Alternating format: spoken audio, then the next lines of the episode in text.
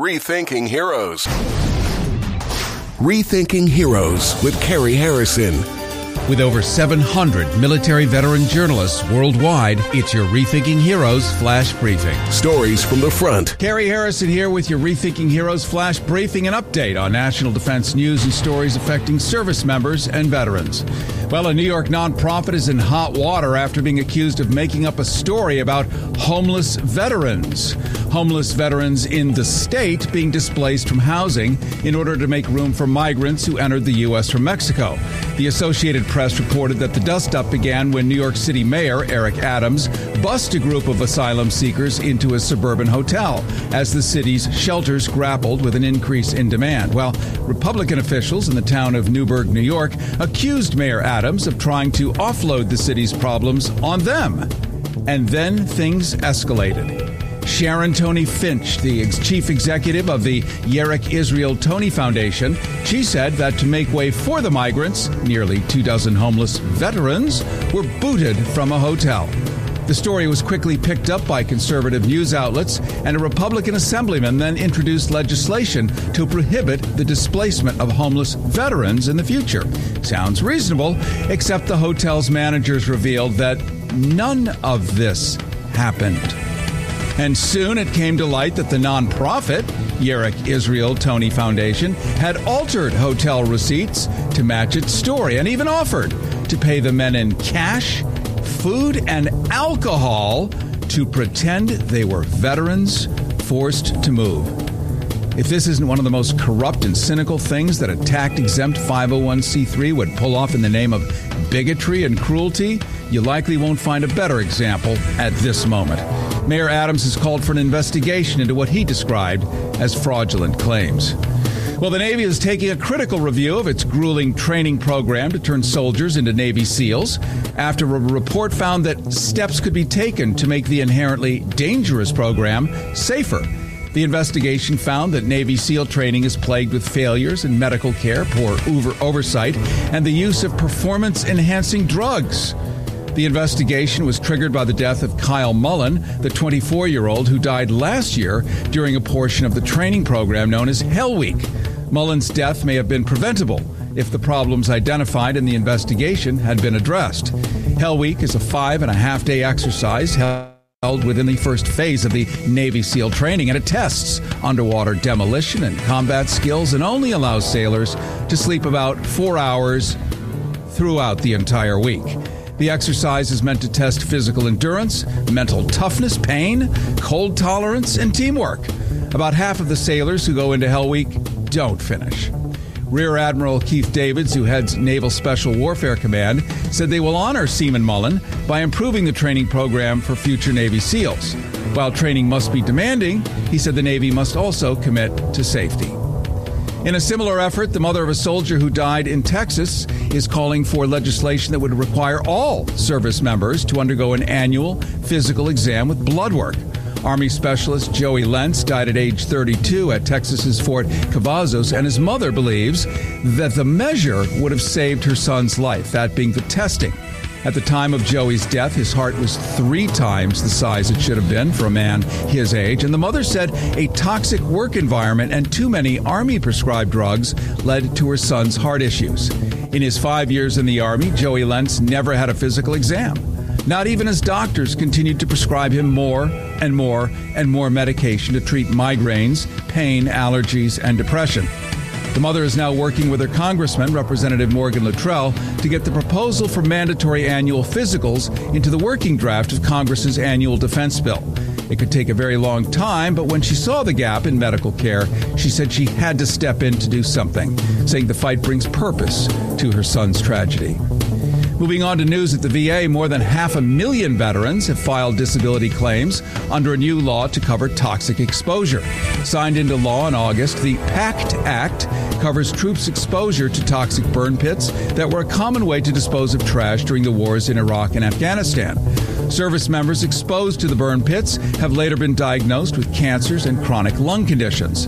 The VA said it is working with all hands on deck to process claims under the PACT Act as quickly as possible and about 250,000 claims have been completed with a roughly 80% approval rating. The effort helps veterans and also aims to keep the department from becoming overwhelmed with a backlog of claims. The VA has been encouraging all veterans and survivors of toxic exposure to please file a claim for PACT Act benefits sooner rather than later. Doing so by August 9th guarantees that veterans will have any of the benefits they are granted, have them backdated to the very date that Biden first signed the bill into law. Again, filing by August 9th guarantees that veterans will get their benefits backdated to the date Biden first signed this bill into law. Special thanks to Stars and Stripes reporter Rose Thayer for assembling your Rethinking Heroes flash briefing. From Los Angeles and beyond, I'm Carrie Harrison. And don't forget to subscribe and like Rethinking Heroes wherever you get your podcasts and follow us across all social media simply by looking for Rethinking Heroes Life After the Military. I've spent a decade taking a bite out of conspiracy theories, unraveling urban legends, and grappling with worldwide top secret issues. I've even racked up some of their awards. Wow, I mean, first of all, what a question. Journalism is about telling the truth, all while ferreting out the bottom line. I'm a Harrison Hellraiser. Uh oh, with me, Carrie Harrison, as your guide. Rethinking Heroes Life After the Military with Carrie Harrison. Carrie Harrison with you. And this is Rethinking Heroes, rethinkingheroes.com. On this episode of Rethinking Heroes, we're going to look back at Hiroshima as our current systems sit on hair trigger alert, and then a private tour coming up in just a moment into the secret underground Nazi bunker systems in Berlin, Germany. And then how throwing a giant party of 150,000 people can be considered rethinking heroism. You're going to find out why later in the show. Well, did you know that the Nazi bunkers in Berlin were built during World War II? Well, you sort of knew that. They were actually sort of built before World War I, even. They were uh, the original subway system, then converted into bunkers. But they were used to protect Nazi officials and their families from Allied bombing raids. The most famous of these bunkers is the Fuhrer bunker, or the bunker for the Fuhrer which was where Adolf Hitler and his so called wife, Eva Braun, after 10 years of no record of kissing or even dating, committed suicide on April 30th, 1945. But then only the Russians really know, don't they? The first Nazi bunkers in Berlin were built in 1936 as a temporary air raid shelter for Hitler. These bunkers were located in the garden of the Reich Chancellery and were known as the Vorbunker or Forward Bunker. In 1944, as the Allied bombing raids on Berlin intensified, the Vorbunker was expanded to create the Fuhrer bunker, or the Fuhrer's bunker, that was dug way below that, deeper, deeper, deeper, and then connected by a series of newly found tunnels. A complex of 30 rooms underground, equipped with its own power plant, water supply, ventilation system, also heavily guarded by the SS. And Hitler and his staff moved into the Fuhrer bunker in January of 1945 as the Battle of Berlin raged on. And the bunker became increasingly crowded as the war drew to a close. And by the end of April, it was home to over 100 people. That bunker remained sealed for over 40 years. Then in 1989, the Berlin Wall fell and the bunker was open to the public. Opened in quotation marks, not really open to the public but opened so the public could know about it. The bunker is now a popular tourist destination, but you cannot go in, nor can you see it because it is nothing more than a paved parking lot with a sign indicating that down underneath the parked cars is, in fact, that bunker. However, those other bunkers, that chain of bunkers under all underneath the subway systems, still exist. They've been hidden for decades. And I'm now going to take you through a special secret wall, five stories underground in Berlin and into one of those sealed bunkers.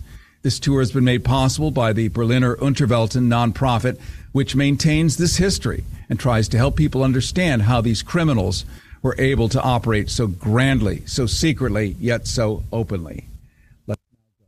For now, adjust your earbuds or car speakers as we enter this mainstream red brick subway system and veer off path through a sealed steel door and descend way, way below the current city subway system, going back in time to the recently discovered subway and tram system envisioned by the Third Reich to transport the citizens of Berlin and beyond. Inside now, it's stunning to find the underground system virtually intact, just as it was in the 1930s until the, the bombings sealed much of it over. But what lies beyond these intact tram and subway stations? Well, it turns out Hitler's Nazi bunker system weaves several levels alongside, filled with artifacts and a real live glimpse at history, preserved and evident, even touchable, throughout this bunker system. With history feeling like it's repeating itself these days, I'll be taking you through thanks to a special arrangement with Berliner Unterwelten, a nonprofit devoted to finding and helping the still living victims of that Reich. The stairs leading into the bunkers are metal and cement reinforced, typical of the vast project of planning Hitler's ideal for Germany. A mythical urban system of complex and grand architecture he called Germania, or Germania in English. My guide is Canadian born Stephanie Ramsey, who also happens to be an Olympic hockey champion. And who better to lead us through the often creepy, treacherous underground of world history? We're looking at a poster of Hitler's bunker. Everybody is so interested in Hitler's bunker. What happened down here? Did he commit suicide? Was there a highway leading to Tempelhof Airport? Um, it is unbelievable. The items that are in these cases are not from Hitler's bunker. Those are long gone, but they're actually from a bunker next to Hitler's bunker. It's actually called the driver's bunker. It's one of the most fascinating stories. Basically, after the war, this bunker was vacated and nobody enters it until the 90s. In the 90s, when they enter it, um, things are left untouched. There is half empty beer bottles that are still without a scratch, and these are the things that you're looking at in this room. And Hitler, uh, much to the uh, curiosity of the people of Earth, we don't know where he really went. There's all kinds of wild uh, suppositions of this and that. But at the end, he was suffering from a lot of different maladies, being treated with tons of medications. He wasn't a sane man. Not that he ever was, but near the end, I mean, really, like medically speaking, bad shape. Yeah, he was. Um, Hitler, we do know 100% confirmed. He did have Parkinson's disease. He also had many other illnesses with him. Uh, one other problem that his doctors write about is they say maybe he has cancer. Um, they're talking about a problem specifically in his eye. Is it cancer? Is he going blind? He is on so many different medications to try and fix this. How many was he on? I was well over 50, wasn't it? It was actually about 90 different drugs. 90. 90 different drugs is recorded in the doctor's journals, one of which, to actually fix the cancer in his eye, they've theorized, is actually cocaine. They've actually injected cocaine into his eyeball, supposedly to keep it from twitching and flying off to the right or whatever it was doing, even more to the right than he was? I have no idea why they were using cocaine. I mean, if I knew how the drugs worked, I'd probably be a doctor, not a historian. well, you're you're a social historian, which is which is what's interesting. Instead of just counting numbers of objects in a room, you figure out why. You reverse engineer it. What makes people tick? Why do they do what they do? Harrison with you on KPFK 90.7 FM in Los Angeles, 98 98.7 in San Diego, 99.3, Central California, 99.5 in New York City, and on the Progressive Radio Network. We're talking to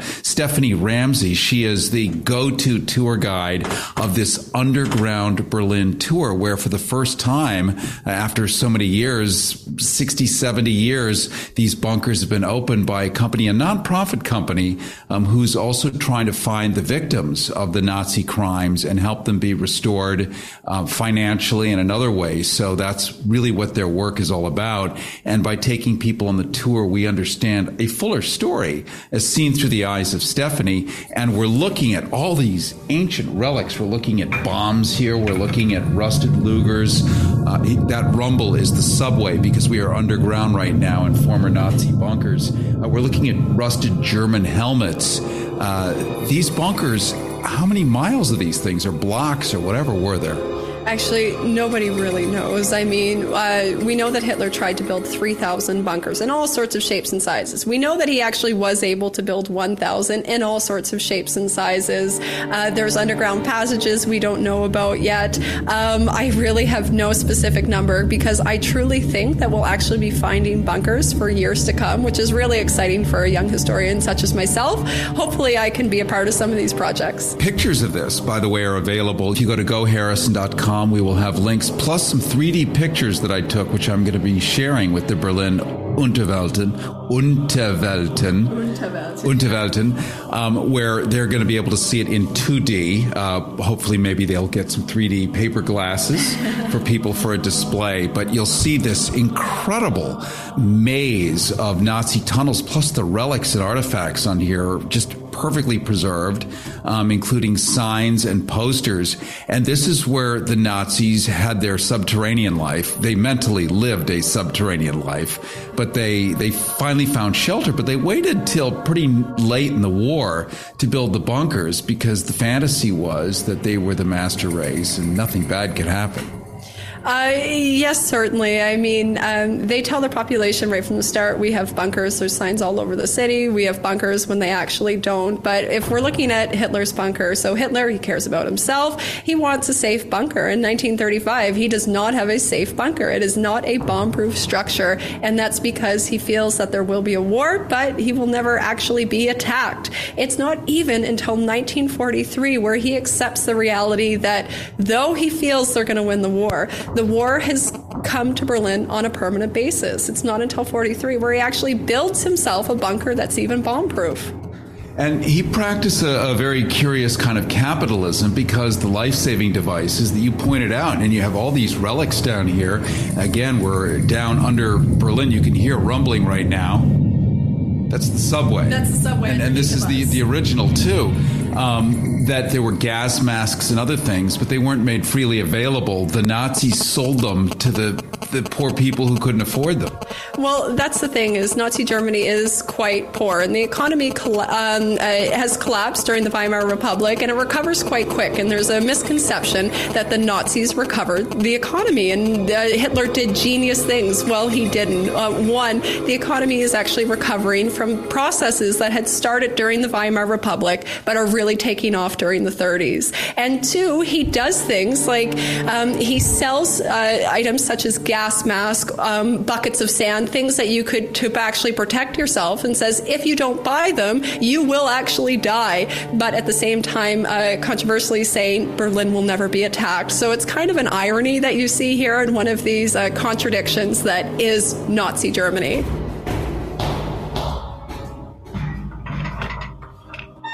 We just walked into your break room, which is I, am now uh, like backstage in the Nazi bunkers yeah. with with original signs and pipes going back to World War II. Um, I noticed that many of the things, as we see in the pictures, if you go to goharrison.com under the travel tab, saying to the ladies, the Frauen or the Männer, abort. And abort in English just means to push something out or get rid of that's really what they mean, but it's politer.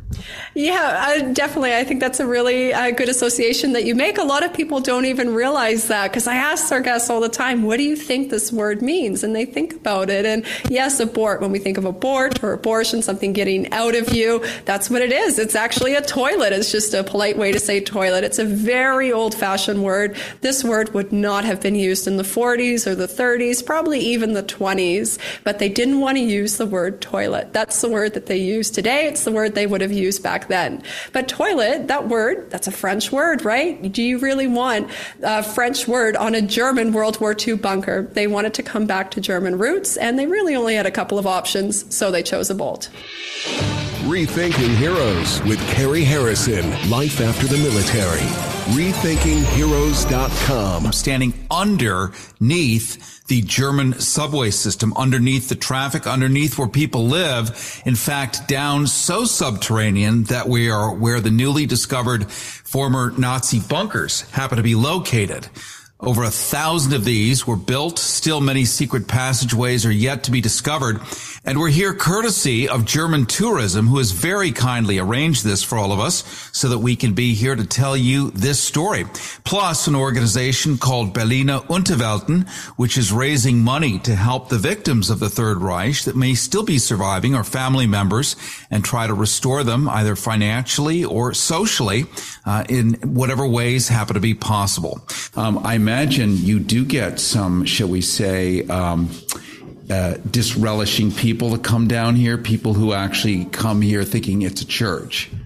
Uh, certainly. Um, I mean, that's obviously a very sensitive subject because what do you do in a group of 30 people when you have somebody who comes in who's a neo Nazi? And this has actually happened. So people who believe that um, Hitler's still alive, that I've. Still alive. Is still alive. He was born in 1890 something? 89, 1889, and supposedly Hitler is alive today. And um, uh, yes, uh, how you handle that is actually um, quite difficult, but if you handle it in the proper way, it's actually a great educational tool for your group because your group of 29 other people sees how these people work, how they are not logical, how there is no way that what they're saying has any hold.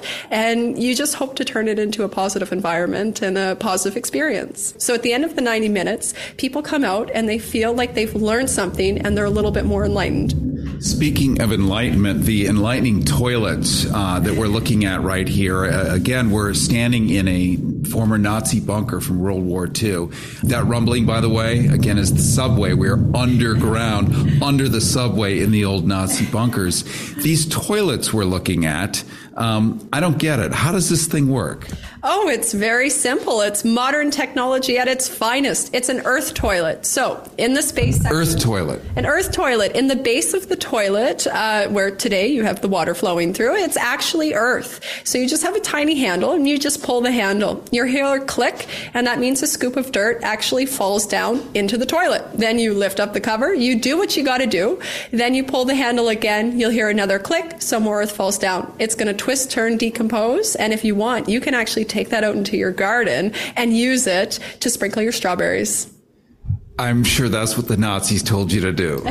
exactly. They were always thinking about your garden. Canadian born Olympic hockey player Stephanie Ramsey was my guide The several levels under the streets of Berlin, where over a thousand World War II era Nazi bunkers still, mostly in secret, snake deep below this cosmopolitan and artistic cultural city. My special thanks to Kirsten Schmidt in Los Angeles for moving mountains to make this happen for us, and to the Hotel Mercure in Berlin for hosting this production. Rethinking Heroes with Carrie Harrison. Life after the military. RethinkingHeroes.com. Carrie Harrison here on Rethinking Heroes. You've heard me in the past talking about Liberation Route Europe. In fact, I think one of our first shows we brought on Remy Proud I'm really learning my French accent as my German accents. Uh, and he's in charge of this uh, first ever retracing of the steps of the Band of Brothers. If you haven't seen that by now, I don't know where you've been for the past 20 years, but it is the top selling DVD in all history. And it retraces the steps from London all the way to the Eagle's Nest. Well, recently I got together with a company that took KPFK listeners, you with me, before COVID on the one and only opportunity to Cuba to meet Mariela Castro and get her behind the scenes tour of their medical system. Much like just now, I took you into a private tour of the Nazi bunker systems, which is not open for private tours, but this is Rethinking Heroes, and we are here for education. Well, we got into their private medical system and saw a uh, shadow medical system that was outside their government that was uh, offering meds for HIV and other things that are forbidden and blocked by the uh, unfortunate embargo that goes on uh, 50 years later, choking off all supplies to them. And yet they've seen everything on TV because they have a black market that brings in thumb drives of everything that was on TV. And within a week, they've all seen more than you ever will here, and you pay for the services but that does not mean they're healthy. It does not mean they get to eat meat. It does not mean they have any food or medicine. It's a tough thing. But we took you there because we were able to do it, and we're going to set up another Cuba tour for you. Uh, this time different. Obviously, there's really no Castros. We've seen that behind the scenes, but we're going to do another behind the scenes and take you into their agriculture and their green initiatives and some things that they're doing, not because they care, not because they're lovely and they think green is beautiful. They don't have a choice. If you can't get fertilizer because you can't have cows, because you can't have chickens, because that takes corn, and you can't have corn because you don't get the seeds, because the seeds are owned by Monsanto, I think you get this chain of events. You end up being green and you invent new ways to get stuff done. You need to know about that. You and I, we're all suffering in our own ways. We all need to figure and navigate the future. So we're going to put together a new Cuba trip and we'll let you know more about that as it gets more developed and how you can participate.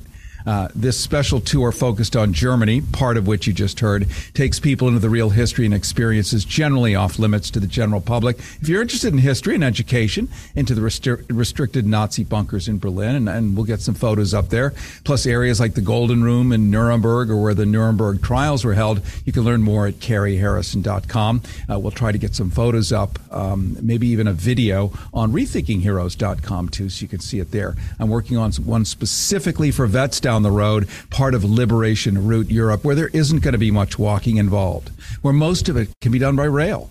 That means a bathroom every like one minute or less. It's beautiful. So stay tuned. We're going to put together more educational experiences for our listeners here, for you who matter, who have given so much for so many years. We're going to give you back and give you immersive, deep, real time live education. Coming up around this anniversary of the Hiroshima bombing, we learned last week how close we are to being on hair trigger alert with all nuclear weapons, including the ones pointed at us. So, how close are we not to drop our own, but for someone else to drop it on us? Rethinking Heroes with Carrie Harrison. RethinkingHeroes.com. Carrie Harrison here with an exciting radio gift benefit just for you. Rethinking Heroes has found one more way to help not only vets, but people like you. This is radio giving back for all the time you've spent with us. Rethinking Heroes has found an angel partner who's created a downloadable, fee free discount pharmacy card to give you up to 90% off many of your meds. It's pegged to government listed prices, so my $250 Lipitor was only 13 bucks. Unlike GoodRx, this bypasses the middleman. It's our Rethinking Heroes Capital RX thank you card with no fees ever, no credit cards, no expiration dates, no cookies, no tracking. Perfect for the modern listener like you dealing with a busted medical system. So accept this thank you gift and download your fee free cards now at rethinkingheroes.com. Rethinkingheroes.com. That's rethinkingheroes.com. By the way, if this isn't a good reason to love this radio station, show me a better one. And it is Rethinking Heroes. Carrie Harrison with you, rethinkingheroes.com, where you can uh, get copies of this show. You can see podcasts, you'll see videos, you'll learn more about what we're doing, all of our initiatives, and our wonderful partnering chums and buddies who've been able to help us do so many good things for you. You can learn all about it there at rethinkingheroes.com. Well, the upcoming anniversary of the atomic bombing of Hiroshima and Nagasaki may be more poignant right now than it has ever been in the past. Now, that seems like a shocking thing because one year after, two years, ten years after, actually, it wasn't discussed for many years after, Albert Einstein, of all people, started discussing it a lot and it became a thing, and now we all know about it. Well, we heard last week here on Rethinking Heroes from Dennis Fritz, who's high up in Space Command and NORAD, that our nuclear weapons here, here, are on hair trigger alert as are those of the Russians. Hair trigger alert. That means somebody twitches, somebody puffed on a little too much meth, somebody's having a bad day. Things happen. That's the nature of humanity, and it wouldn't be the first. So it doesn't get more DEFCON scary than right now, today, here, with what's going on with Russia, Ukraine, with our uh, proxy wars, their proxy wars with us, and all the rest of it. And the Europeans are all in the middle because all the bombs fly overhead and fall there. So I put together a documentary for you to lay out the consequences of how such an event could occur again. Remember, our grandparents, great grandparents, went over and fought in World War II, so this could never happen again the Nazi bunkers could never be dug again to actually occupy bad people, so that atomic weapons could never again be used. That was the commitment. Whether it was Paul Tibbets, whether it was Einstein, whether it was any of the people that worked on the Manhattan Project, they all agreed it can never happen again, including our own great military general, that being Dwight D. Eisenhower. Well, this time, weapons that are thousands of times stronger and with the capability of destroying all life on Earth. And it doesn't take that many with today's technology. We find out that the brave military men that were doing what they thought was right at the time never even knew what they were actually being sent to do. The creation of the Manhattan Project, which, as you know, took place also in Chicago. And when I was there on CBS Radio, doing news, I did lots of stories on the amount of goiters in Chicago, thyroid problems, because it turns out uh, people didn't yet know what plutonium was, a man made product, and we're dumping it right off the end of Navy Pier in Chicago, in Lake Michigan, 200 yards off the water intake for the entire city. Uh, let's just say Mayor Daley was not thrilled by these stories, but people have a right to know what their history is so that they can understand what their future is. And if they have sicknesses, it helps to source the sickness if you're going to deal with it. So Manhattan Project building these bombs was not out in the desert somewhere quietly where you can watch it on the History Channel. It happened in many of our major major cities because that's where the laboratories were, many of them. So this Fat Man and Little Boy project, Manhattan Project, top secret. Nobody knew about it. Nobody knew about it. It was so top secret that many bombardiers didn't even know what was being loaded into their planes. The bombings in Hiroshima and Nagasaki killed 140,000 people instantly. Another 60,000 died in the following months from radiation sickness. The city was completely destroyed, and the blast and heat effects were felt for miles around. Why is this so interesting to all of us? How many vets have we had on Rethinking Heroes that say, I don't want more war? They've been there. They're not pining to go back. They don't see upside in any of this. Yes, there are bad guys. Yes, we must deal with it. But just blasting each other because somebody's in a bad mood, they all agree, not the right choice. And as the great General Smedley Butler wrote, that book in the 1920s, War is a Racket, so many of them now agree. That's why education is important on behalf of anybody who might get involved, who might have some interstitial or uh, meniscal uh, uh, access or push into something that could be catastrophic for the entire human race. The bombing of Hiroshima was a turning point in the war. Japan had been refusing to surrender, but the atomic bombs showed them the power of the new weapon and the futility of continuing to fight. Japan surrendered on August 15 of 1945, ending World War II. They were actually mid-surrender, but the United States had already spent $4 billion on these weapons, and they were going to use them one way or the other and show, guess who? The Soviets, former allies, still kind of technical allies, who is boss. The atomic bombings of Hiroshima and Nagasaki remain the only use of nuclear weapons in an armed conflict so far. But they're a reminder of a destructive power of nuclear weapons and the importance of peace.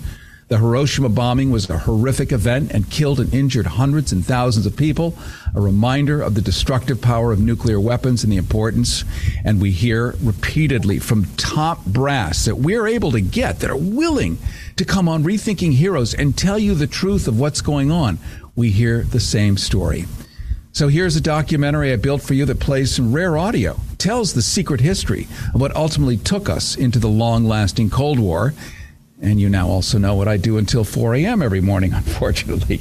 But I love you, and you have just as right a, um, a right to know as anybody else, and you're going to always be able to hear it. Rethinking Heroes with Carrie Harrison. Life after the military. RethinkingHeroes.com. Harrison, special report.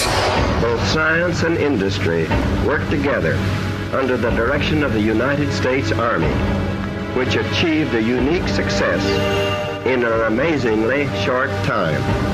What has been done is the greatest achievement of organized science in history. The voice of President Harry S. Truman in 1945 after dropping two nuclear bombs on Japan. We shall continue to use it until we completely destroy Japan.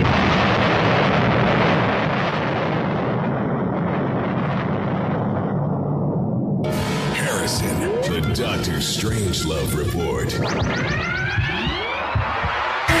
Hiroshima was chosen as a target because it had not suffered damage from previous bombing raids, allowing an ideal environment to measure the damage caused by the atomic bomb.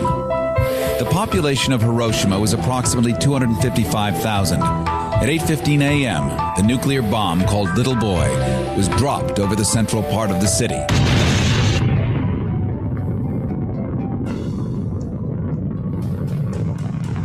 Killing an estimated 80,000 civilians in a flash. In the next six months, it is estimated that 60,000 more people died due to radiation poisoning, bringing the total killed in Hiroshima in 1945 to 140,000. Since then, thousands more people have died of radiation related causes. In fact, according to the city of Hiroshima, as of August 6th of last year, the cumulative death toll of atomic bombing victims is 237,062. Three days later, Nagasaki, one of the largest seaports in southern Japan, was hit. The nuclear weapon, known as Fat Man, contained a core of 16 pounds of plutonium 239, throwing a nuclear umbrella over Nagasaki's population which dropped in one split second from 240,000 people to 165,000. This was followed by the death of at least as many from resulting radiation sickness, cancers, and injuries. Robert Lewis was the pilot of the bomber Enola Gay, which dropped the bomb on Hiroshima. In this rare recording, we hear his reflections, in which even the pilots didn't know they were dropping nuclear weapons. Well, at the instant of detonation, we were trying our best to get away from the effects of the bomb, and we were to wait for a length of time until the effects reached us. And uh, as far as I was concerned, uh, I could uh, taste this ozone, this electrical discharge in the air. This went right through me, and I tasted this very clearly. But uh, this was from the explosion itself. This was from the explosion. This taste that I uh, that I speak of was uh, instantaneous. At least it seems so. And uh, can you describe what you saw of the explosion over Hiroshima? We waited a minute or two and started to turn back towards the target to see what took place. And there was this most awesome sight, and that was the, the city that had been in front of us with its tributaries and bridges and trolleys, all outlined clearly in front of us, uh, was no longer visible. Another crew member, Abe Spitzer, the radio operator on the same mission. It's a sight that you never forget because it was so unbelievable to see. To my perspective, it looked like I was looking down at the sun as this red ball of fire was climbing up into the sky. It's just it was something that you had to see to actually believe. It's almost undescribable. In the relation of the use of the bomb today, I have a certain amount of feelings as to uh, what in my mind would justify the use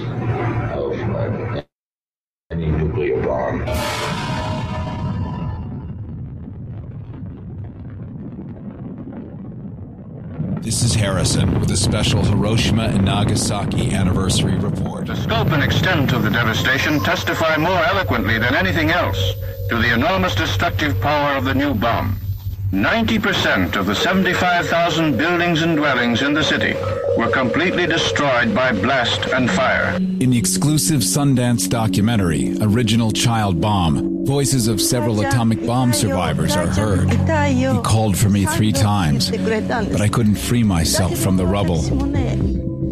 I said to him, Mommy is coming, so hang on. But I didn't hear his voice again. People were fleeing the burning city. They threw themselves into the river. As they drank the dirty water, they drowned head first. I saw so many corpses drifting in the water. Countless bodies came floating. I couldn't bear to look. People without heads, people without arms, people with their guts hanging out, without eyes. Their skin was peeled off, hanging from their fingertips. In 1962, Nobel laureate and British philosopher Lord Bertrand Russell spoke of the bomb and of what atomic bomb creator Albert Einstein had revealed to him, as can be heard here in this rare Pacifica archive. But after the war, it turned out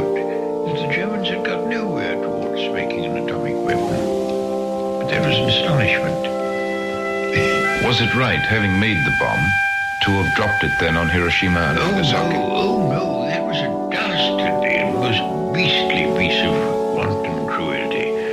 The Japs were beaten. Uh, they were beaten, they were going to surrender quite soon. And uh, there was no point whatever in uh, dropping the first bomb. And when you dropped the first, there was still less point in dropping the second. They were wanton acts of cruelty. The Americans had made this wonderful weapon. They wanted to show it off. And if it killed some hundreds of thousands of people, well, that was a detail. So, why did President Truman drop the bomb anyway? Freedom of Information Act searches have revealed new documents from the Joint Chiefs of Staff which debunk Cold War myths that the dropping of the bomb saved the lives of millions of GIs and ended World War II. By 1945, Japan was being repeatedly hammered by bombs. In fact, 119 cities had been smashed, and the Japanese military was all but gutted. Japan, in effect, had been rendered helpless and bleeding. The same official archival documents from the Joint Chiefs show the Navy had been dead set against the atomic bomb, providing analyses revealing that a simple naval blockade against Tokyo's harbor would have been enough to starve out remaining supplies, ensuring a full Japanese surrender. We now know that surrender talks with the U.S. were already in the works. But since the talks began to drag on, the military devised Operation Olympic, in which American forces were poised to invade Japan by wintertime. If Olympic failed, the military had Operation Coronet, in which forces would split the island in two. President Truman dropped the bomb anyway. Not once, but twice. Then, to avert the growing horror by the American people, began to inflate the numbers of how many U.S. troops might have been saved by the bomb until President Truman hit the number of one million.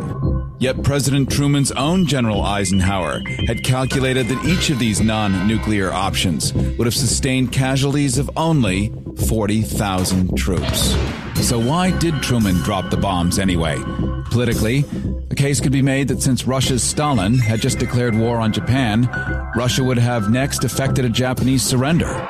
Then Russia, the winning country, would have had control over most of Asia. And that conflict between the US and Russia eventually did develop and later became known as the Korean War. At the same time, President Eisenhower created a program called Atoms for Peace, in which he said atomic weaponry could be used to make electricity, even run cars, sending us to the moon, possibly. This, it turns out, was in the service of getting a suspicious American people on board to hyper escalate nuclear bomb research, plus weapons manufacturing. The development of the hydrogen bomb made the World War II era atomic bombs look like TNT. But while weapons manufacturers got rich, the Soviet Union began stockpiling their own nuclear bombs. American sentiment was in favor of nuclear de escalation, but the newly called Defense Department turned quiet skepticism to terrorizing fear by funding short so called duck and cover documentaries shown before feature films all across America. It could be any street, any town, USA. If sudden nuclear warfare should hit America, people will have to take care of themselves. The military would have a war to fight. It is an ominous fact that man's knowledge allows him to obliterate his very civilization if he chooses. Modern science has provided bombers which can span continents and oceans. Guided missiles are expected to fly at supersonic speeds. Bombers can deliver the H-bomb. Missiles may have H-bomb warheads. The A-bomb which did this to Hiroshima is now a mere firecracker in today's lineup of thermonuclear pyrotechnics. The explosive power delivered by all bombs dropped by U.S. planes in World War II did not equal that released by the recent test explosion of an H-bomb. How much heat does an H-bomb produce? The temperature on the surface of the fireball is as great as that generated on the surface of the sun. Small wonder, then, that an H-bomb can virtually destroy everything within a radius of three miles from blast center. The blast alone is capable of gouging out a hole a mile across and 175 feet deep. If sudden nuclear warfare should hit America, people will have to take care of themselves. Here now is an illustration of fallout from a nuclear blast following a surface burst. Debris churned up and sucked into the air becomes radioactive. It will settle to the earth in patterns governed by wind currents, scattering a dangerous and often lethal residue over everything it touches. A blast over Washington, for instance, could set up a fallout pattern almost to New York.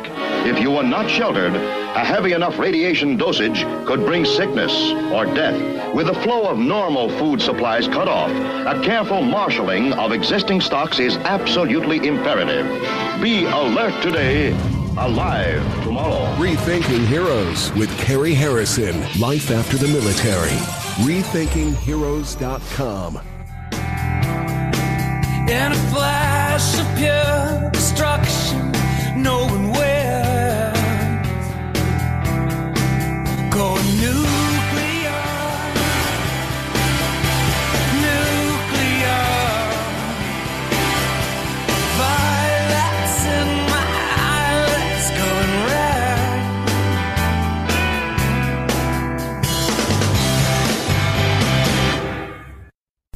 Harrison here with an exciting radio gift benefit just for you. Rethinking Heroes has found one more way to help not only vets, but people like you. This is radio giving back for all the time you've spent with us. Rethinking Heroes has found an angel partner who's created a downloadable, fee free discount pharmacy card to give you up to 90% off many of your meds. It's pegged to government listed prices, so my $250 Lipitor was only 13 bucks. Unlike GoodRx, this bypasses the middleman. It's our Rethinking Heroes Capital RX thank you card with no fees ever, no credit cards, no expiration dates, no cookies, no tracking. Perfect for the modern listener like you dealing with a busted medical system. So accept this thank you gift and download your fee free cards now at rethinkingheroes.com. Rethinkingheroes.com. That's rethinkingheroes.com. By the way, if this isn't a good reason to love this radio station, show me a better one. Carrie Harrison with you. This is Rethinking Heroes, rethinkingheroes.com. Don't forget, don't forget to subscribe and like Rethinking Heroes wherever you get your podcasts. They are ubiquitous, not a streaming service on the planet that does not carry Rethinking Heroes. Just ask Rethinking Heroes. Ask Alexa. Ask Siri. Ask yourself, why am I not listening to it all the time? Follow us across all social media simply by looking for Rethinking Heroes. Well, as one of our major political parties sees their candidate overtly attacking uh, people of color, LGBT, the entire educational system, literacy, basic human decency. One of the groups under direct assault, the LGBT community of the state of Florida, has found a way to respond. While the Human Rights Campaign has put out a travel advisory against the state of Florida as if it were Yemen or Syria, actually wrap your head around that, a travel advisory for an entire U.S. state on American soil. During your lifetime, what would you have to do to actually have a double travel advisory from both African American and LGBT sectors? Seriously. How bad could it actually be for two complete population groups to put out travel advisories cautioning all living creatures to avoid exposure in one of our own 50 states? Well, this is not what our service members went overseas to risk their lives to return to. This is a new level of outrageous that we have never seen before. And it's now a third degree felony in the state of Florida to read books on paper in public that could contain content that an illiterate person who literally cannot read might have had banned at the recommendation of their governor, a governor who happens to be a failed history teacher, according to the New York Times, Raw Story, and a dozen other media outlets that researched Governor Ron DeSantis before his most recent run. So, failed history teacher is now in charge of history for a population of 23 million people. This stuff is, is the stuff of Orwell and Huxley or Comedy Central. But it's real since lives hang in the balance. And uh, his plan, now that he's announced run for president, is to make America Florida without the palm trees.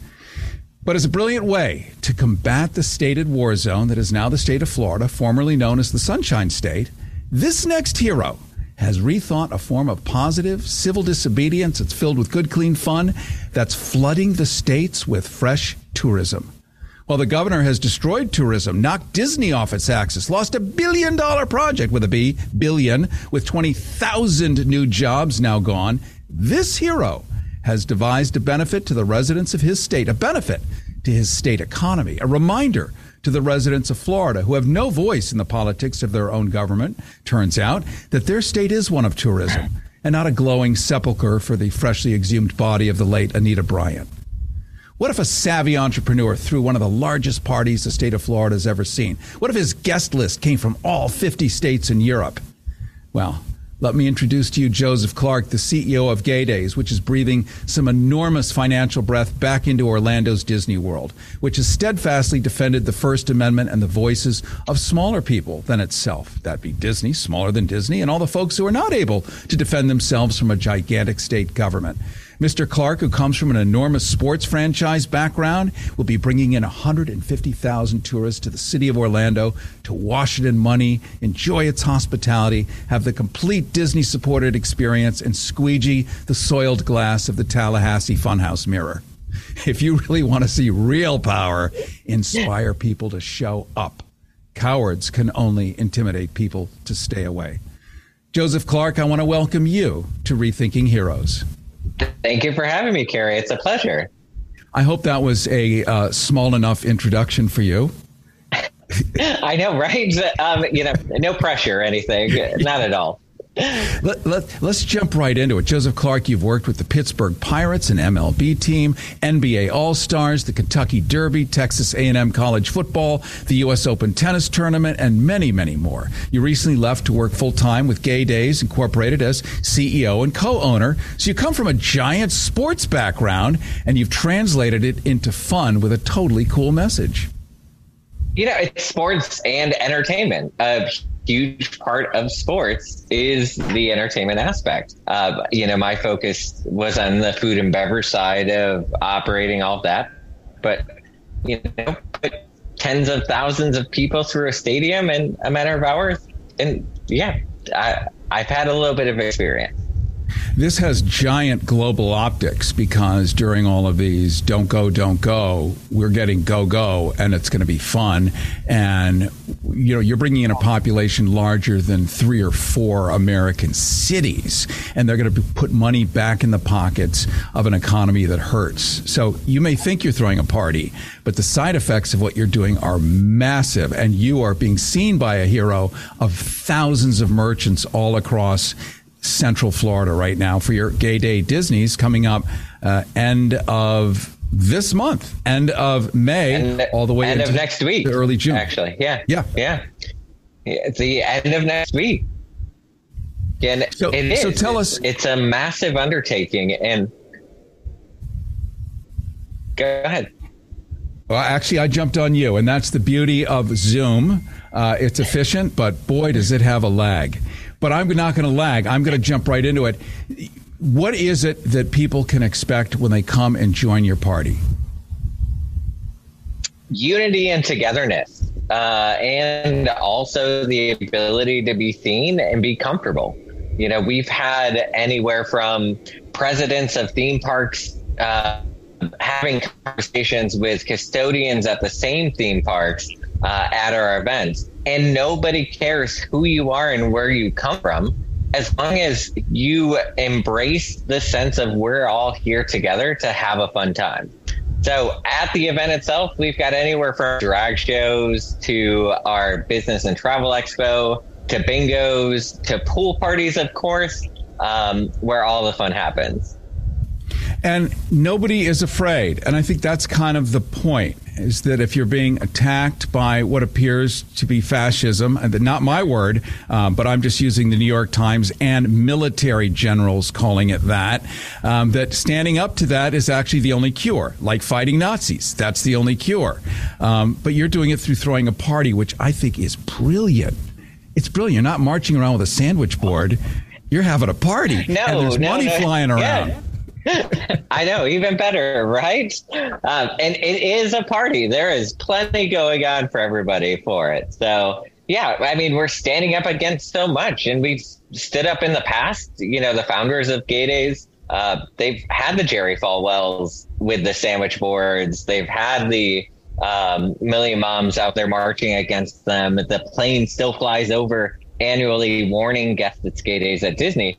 But you know, it's getting to be even bigger than that because we're dealing with laws and we're dealing with a uh, state legislature that is actively pursuing LGBTQ plus people. Well, and you're captaining this thing and showing us uh, delicious ways of good, clean civil disobedience uh, in an era where much of the state, I mean, Fort Lauderdale, Miami, Tampa Bay, I mean, let's face it, it's like California. And what would Disney be if you took away all the gays? I That's know, right? right. Half the half those cast members have got to be family members of mine. You know. And just quickly, I understand the police force in Orlando has a giant LGBT contingent. Yeah, it's called Goal, and it's a uh, gay officers uh, association league. Um, and in Orange County, it's it's a fairly decent sized um, group of people that have come together. So that's where, you know, when I try to reassure people about their safety during the course of our event, um, we have support. We're, we're Orlando is a blue a blue speck in a sea of red. Um, and so they are very much in support of uh, what we do and of LGBTQ plus people. Let's give out your website quickly, Joseph Clark. Where can people learn more? Yeah, uh, head over to gaydays.com. You'll see all of our event lineup, uh, times. You, can buy tickets to our events.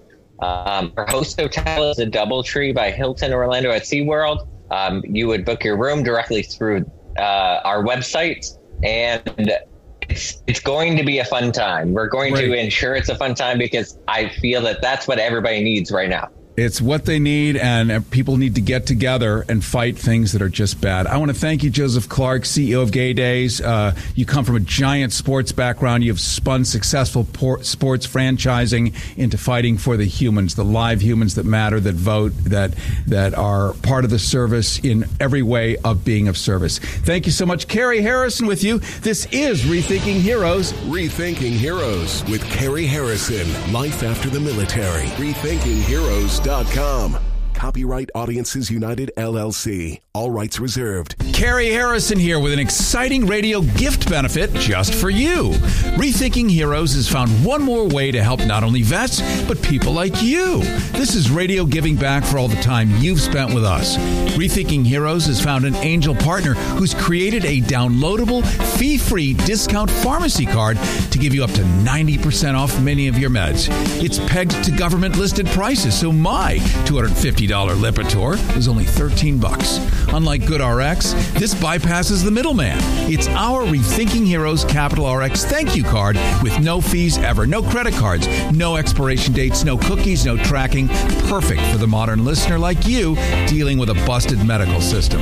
So accept this thank you gift and download your fee free cards now at rethinkingheroes.com. Rethinkingheroes.com. That's rethinkingheroes.com. By the way, if this isn't a good reason to love this radio station, show me a better one.